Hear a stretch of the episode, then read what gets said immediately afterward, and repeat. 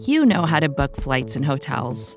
All you're missing is a tool to help you plan that unbelievable travel experience. That's why you need Viator. Book guided tours, excursions, and more in one place. There are over 300,000 travel experiences to choose from, so you can find something for everyone. And Viator offers free cancellation and 24 7 customer support for worry free travel. Download the Viator app now and use code Viator10 for 10% off your first booking in the app. Find travel experiences for you. Do more with Viator.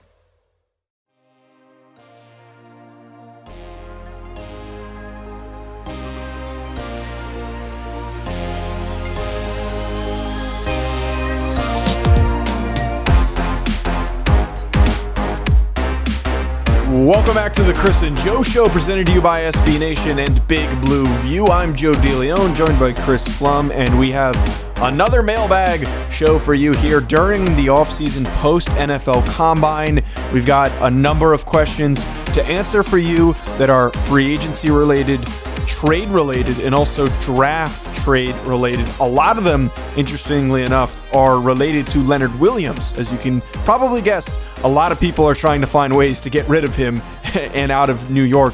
So, our very first question that we have on today's mailbag show, like I said, addresses Leonard Williams' situation and is specific to Yannick Ngakoue, the pass rusher from the Jacksonville Jaguars. This question comes from Dave Kamens. He says, Hey guys, love your show. I was just wondering if the Giants could pull off a trade for Yannick Ngakoue for Leonard Williams. If the Giants sign Williams and then propose a trade for Ngakoue, the Giants would then get edge get an edge rusher they were looking for, and the Jags would get a player that would cost less and not have a guy that doesn't want to be there. The Giants would still lose the two picks for Williams, but it would fill a bigger need. So this is a hypothetical situation. And first thing I want to add in on here is that you don't even really need to sign Leonard Williams. You just have to franchise tag him and then work out that deal with Jacksonville. I think that this would be pretty reasonable. You probably would have to send some additional draft compensation just because of value. You can't just straight up send Leonard Williams for Yannick Ngakoue in terms of, like I said, value between the two players, Ngakoue is worth a little bit more than Leonard Williams. But overall, I think this is a, a, pretty realistic deal that could happen. You get an interior defensive lineman, there's a chance that they don't retain Calais Campbell, and it would help them out along that defense. Yeah, I think this probably would be a, a pretty good deal for the Giants. They would really definitely have to send some additional compensation to Jacksonville. From what I've been seeing around the it's kind of anticipated that Jacksonville will look for right around a first round pick for Ngakoue. You know, it's a getting him out of there wouldn't be cheap. And Williams is a good player, but yeah, I'm not sure he's really a first round caliber player, even though he was drafted at sixth overall not that long ago. So I think if the Giants wanted to swing this trade, they would probably have to send additional draft capital over to Jacksonville to really make the value work out for them. And unfortunately, without their third round pick, the Giants would have to probably make make it their second round pick. So I'm not sure if in reality there is a deal to, to be made there. But this also does lead right into our second question. Yeah, coincidentally enough, we had two questions that were in relation to Yannick Ngakoue and Leonard Williams. This one is coming from Anup K. His question is Does this trade make sense? Yet another hypo- hypothetical situation. He is asking Giants trade the fourth overall pick and Leonard Williams. He'll have to be signed first to Jacksonville for the ninth overall pick in Yannick Ngakoue. Giants will essentially be trading their first, third, and fourth for Jacksonville's first and Yannick. I'm not really sure the logic there with the third and the fourth, unless you're saying that that's what would be thrown in to the trade. I think that that's type of a swap. Or are you going to address how the how that kind of works in? I, I was going to say I think basically the the rationale there is it costs the Giants a third yeah. and a fourth to get Leonard Williams, so they're assigning that value to him in addition to the first overall pick. I don't know if the transitive property. Yeah, I don't know if the transitive property works that easily in this situation, but I understand the logic. But it would be a, a swap of picks. It makes some sense, but I would argue that the the Giants wouldn't really be getting much out. They would be getting the short end of the stick in that situation because you're moving all the way back to nine. Yes, you're getting Yannick Ngakoue, but really besides that, I think you can get a lot more for a trade up into the top five. There is a lot of value to move up that high. And then, in addition to that, there's current reports that are indicating that they're trying to trade Nick Foles because they want Gardner Minshew to be their starter.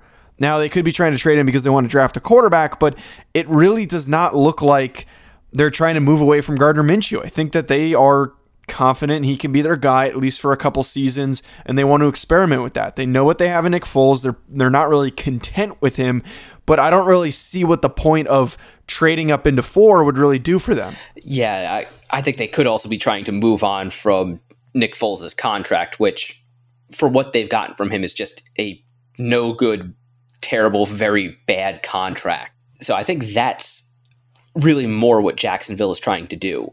And yeah, this is something that actually came up when we were talking off air with Dan Pizzuta in our last show was could the Giants instead swing an NBA style trade with the Jaguars and perhaps deal them a fourth round pick or something like that for Nick Foles and perhaps the Jaguars' second or third round pick. The precedence was already set by the Cleveland Browns with the Brock Osweiler trade, where they basically took Osweiler's terrible contract off the Houston Texans' hands, in addition to getting a second round pick. So that would be a way for the Giants to potentially add draft capital, add you know another pick to help fill a need, and really turn some of their cap space into into draft capital, and it would also get them another veteran quarterback who could compete with Alex Tanney, albeit on a very bad deal. But the Giants would still be paying right around, or perhaps even a little bit less than $20 million for the quarterback position, which is not unfamiliar territory for them. Just to elaborate on these scenarios, let's forget about Leonard Williams for a second. I think it's worth addressing the Yannick Ngakoue trade because we've seen Dave Gettleman be willing to make these moves. We saw it last offseason when he traded for Kevin Zeitler. He also traded away Odell Beckham Jr. There were a number of moves that were made by Gettleman. He's very willing to make these trades. And at the same time, a lot of us can agree that right now, Gettleman might be on the hot seat if he can't produce results in this season. So making a big deal like this could really help them out if we're talking about really what the market is for a trade for an elite pass rusher or a top tier pass rusher, at least an above average pass rusher, Ngakoue is very, very good at his position. You have to look at last offseason with Dee Ford being traded from the Chiefs to the San Francisco 49ers for a second round pick, and then also the Seahawks trading Frank Clark to the Chiefs, and that was for a first round pick and a uh, 2020 second round pick and also a swap of third round picks in 2019. So they're going to have to move some serious draft capital in the second to third round if they want to to make this move realistic. I don't think that Leonard Williams could play in as easily as it sounds they could. And I don't even fully know if they're going to make this this full effort to sign Leonard Williams only to trade him. If Dave Gettleman wants to retain and bring back Leonard Williams, he's going to do it to keep him on that defense. Yeah, I, don't think this is a case where they where they uh, traded for him to trade him. I think they did trade for him to sign him, and that kind of has been the plan all along. Unfortunately, even though he kind of has been our a primary target for the Giants' free agency, at least in looking ahead to free agency, I think the Jaguars franchising Ngakoue kind of takes him out of play for the Giants because working out a trade is not going to be easy, especially if they are looking for a first round pick or a first round pick plus. And then whichever team has to whichever team signs him to a long-term contract is probably going to have to sign him to a deal of about $22 million a year. That's reportedly what he's looking for. He wants to be the highest paid edge rusher in the NFL.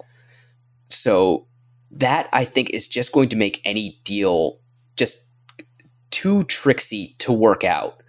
Unless, of course, Dave Gettleman decides, you know what, I'm doing this, I'm getting it done, I'm stepping up to the plate and calling my shot. And that I think it, it's going to be, if it happens, it's going to be a blockbuster. Yes, certainly. There's going to be a lot that's going to go into a trade for anything along those lines to even happen.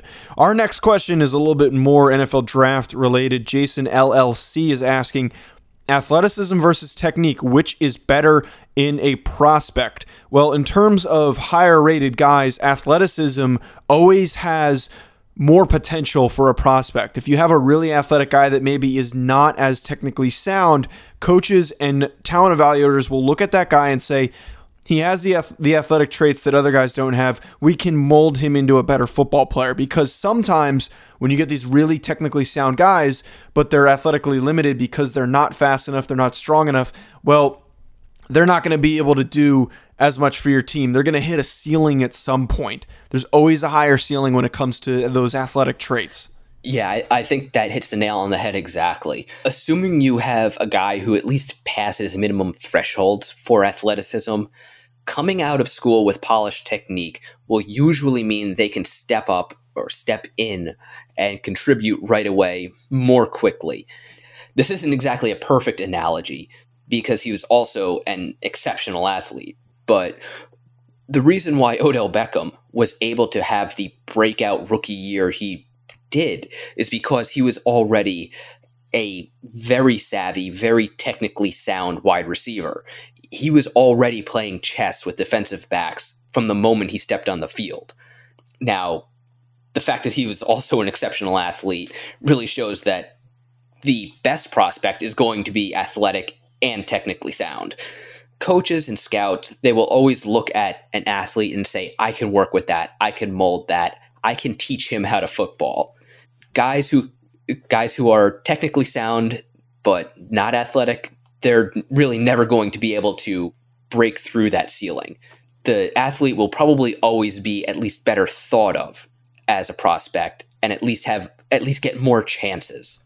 Our next question before we hit the commercial break is from Parent I9. He is asking who else besides Kyle Dugger is a small schooler that could be a nice fit for the Giants. Well, I'm going to keep pushing my guy that is the small schooler. That is Jeremy Chinn, safety prospect from Southern Illinois FCS program. The reason why I say he's a fit is because he is very scheme versatile. He can be used at a number of different positions based on what your schematic and positional needs are because he has very good athleticism in addition to being over the average size of a safety. Six foot three, around 215, 220, uh, 220 pounds. You can use them in whatever uh, creative way that you really want to. Yeah, he really is pretty similar to Dugger in what he can do, his build, his athleticism. So, yeah, that's kind of the obvious go to answer. I'm going to say Alex Highsmith defensive end, outside linebacker, edge, however you want to describe it, out of Charlotte. Yeah, he's 6'3, 248. That's what he measured at the combine. Uh, 33 inch arms, so yeah, not super long, but long enough.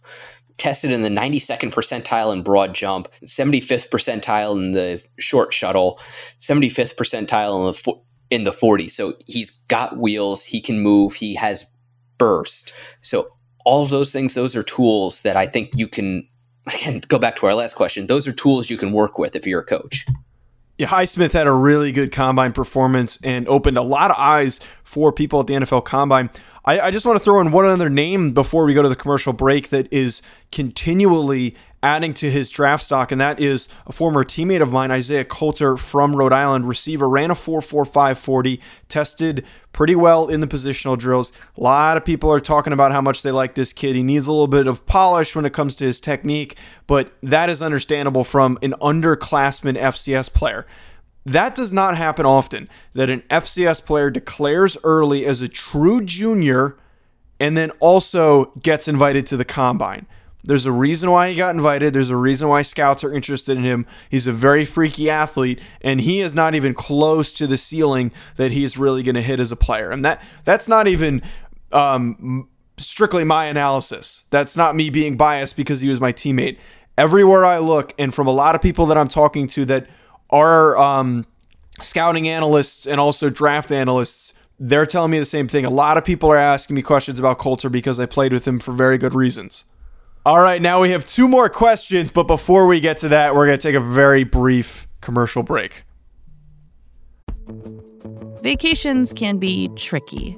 You already know how to book flights and hotels, but now the only thing you're missing is, you know, the actual travel experience. Because is it really a vacation if you're just sitting around like you would at home? You need a tool to get the most out of your time away. That's where Viator steps in. You can book guided tours, activities, excursions, and more in one place to make your trip truly unforgettable. Viator has over 300,000 travel experiences to choose from. Everything from simple tours to extreme adventures and all the niche, interesting stuff in between so you can plan something that everyone you're traveling with will enjoy. Real traveler reviews give the inside scoop from people who already been on the experiences you're considering, so you can plan with confidence. Free cancellation helps you plan for the unexpected, and 24 7 customer support means you can travel worry free. Download the Viator app now and use code Viator10 for 10% off your first booking in the app. Find travel experiences for you. Do more with Viator. Up next from Barbara Chumsky. Her question is What positions will be addressed in free agency and which will be addressed in the draft? So, this is actually a, a well timed question because free agency is coming up soon. We just had our free agency primer show with Dan Pizzuta. If you haven't listened to it, I fully encourage you to because it, it relatively answers this question and, and opens the door for it. In the short answer of things, I think based on value at the fourth pick, in the draft, assuming the Giants don't trade back, and the value of this free agent class, they're probably going to go very heavy on the defensive side of the ball, seeking some type of a pass rusher in free agency, adding some depth in the secondary with a lot of pretty good available options in veteran players, and then their priority at that that first pick and also in the second round is probably going to be offensive tackle at some point.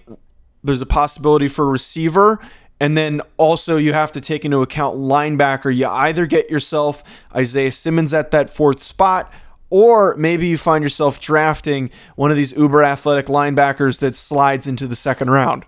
Yeah, I think the free agency, I'm looking at hopefully edge, you know, maybe Jadeveon Clowney. Unfortunately, I think we've like we were saying before, I I think is kind of out of it. Maybe Dante Fowler, maybe Vic Beasley and then maybe offensive tackle. I would say even hopefully offensive tackle. Maybe Jack Conklin, Vaitai, Jason Spriggs, one of those guys who could give the Giants dependable starter ready to go on their offensive line.